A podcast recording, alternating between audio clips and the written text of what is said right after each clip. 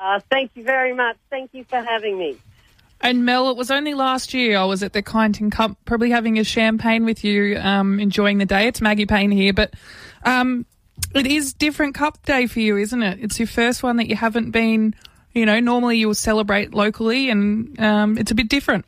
Uh, we're lucky if we know our names by the end of the this day every year. Uh, our Kyneton Cup parties have uh, grown exponentially over the years, and let's just say uh, there's a few sore heads in the morning uh, on normal occasion, but uh, this year instead we'll be just the family and Jess going out for dinner and to the RSL and having a quiet night to celebrate Mick's birthday yesterday as well.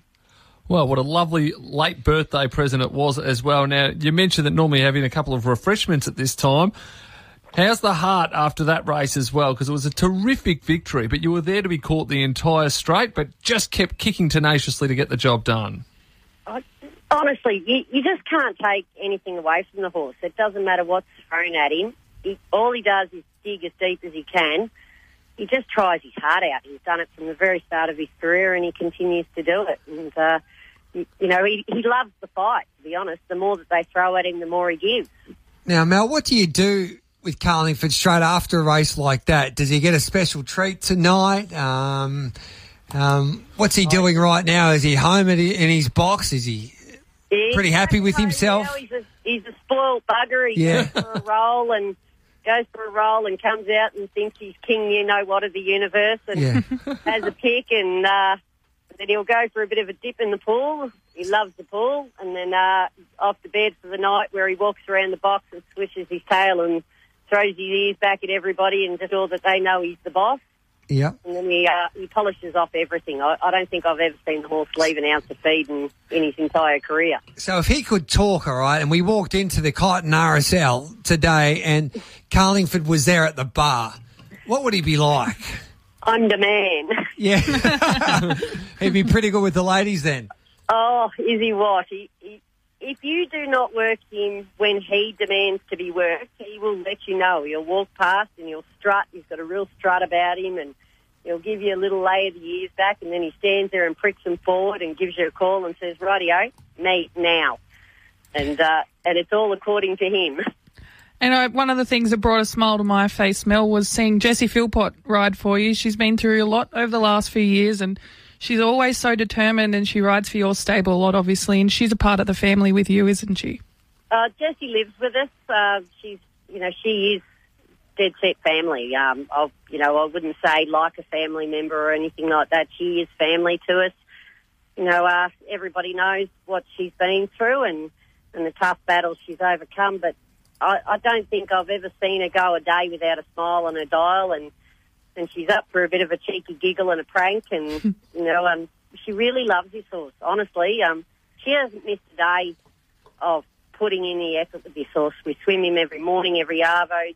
Uh, Jesse and I personally, we targeted this race three months ago, and just said to Mick, you know, uh, can can we have a little crack at having a play with him and getting him right, you know, getting him ready for this race? And obviously, Mick sets a training program, and we're very, you know, we're very fortunate um, that Mick's got the horsemanship skills that he has and can jump on every now and again and just know what you know, where it's up to and if it needs anything else. And and uh, pretty much, you know, he, every time he was really strong, he'd want to jump out five by five a couple of weeks earlier and similar before that. And uh, we knew we were spot on with him and we come out and won. And Carlingford and Love and Laughter followed the same program all the way through. And it, it certainly gave us a lot of confidence going into today.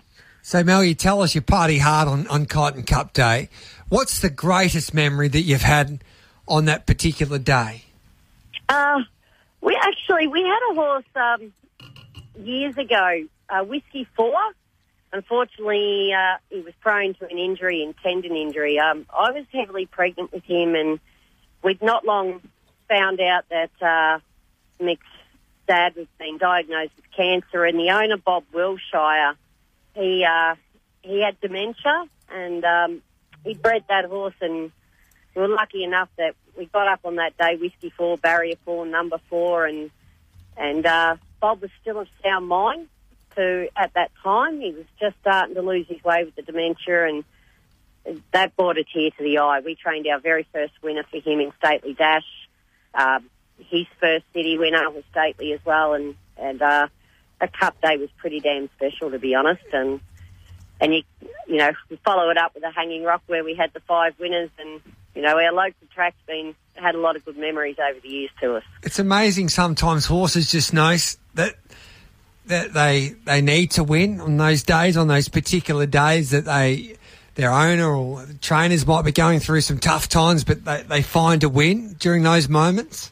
Oh, certainly do, certainly do, and I think too that the team know, you know, we all bandy round and and you just put in hundred and thirty percent when you you know when there's just those little things going on in your life, and you know that you want that so much, and the horse feeds off it. You know, they they come out and they look so great, but. uh Today was no different, to be honest. It was a real family affair. We transferred the ownership of Carlingford. Um, the previous owner, Wayne Olson, very grateful after last preparation.